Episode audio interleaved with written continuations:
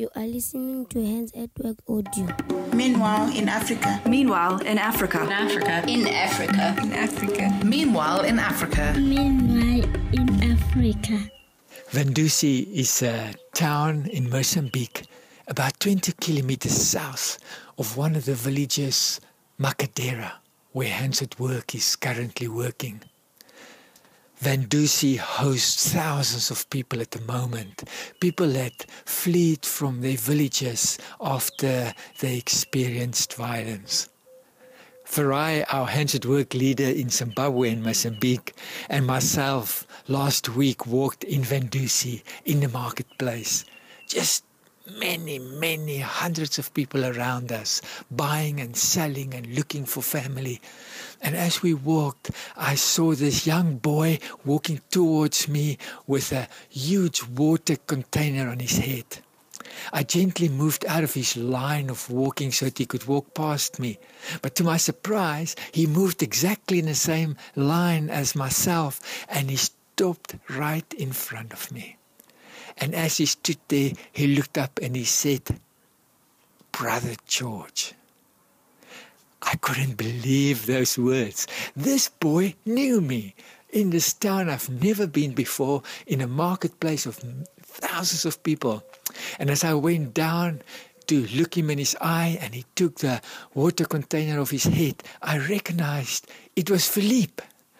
I met Philippe two years ago in Macadera as I walked with him to school, a journey that took us two and a half hours. That day I saw a remarkable boy. I remembered how Philippe shared a little handful of peanuts that he had with all of us. We were about seven or eight kids and myself. Philippe and I became friends that day.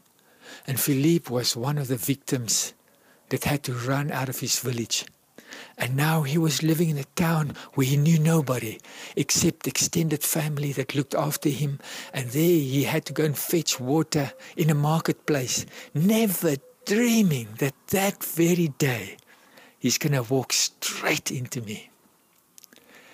Farai and I decided that day that we were going to visit Philippe in his house in Vanduzi. It was sad to see where he was living but to see the smile on his face that he met somebody familiar.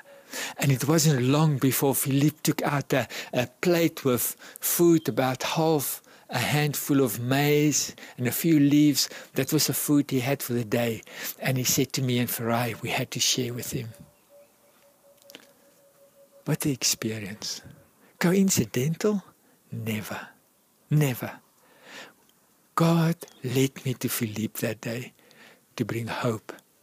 Because of that visit today, we've got a feeding point in Vanduzi, looking not after Philippe alone, but even after many other children that we found in Vanduzi through Philippe. And today, those children know that wherever they go, we'll find them and we'll care for them. www.handsatwork.org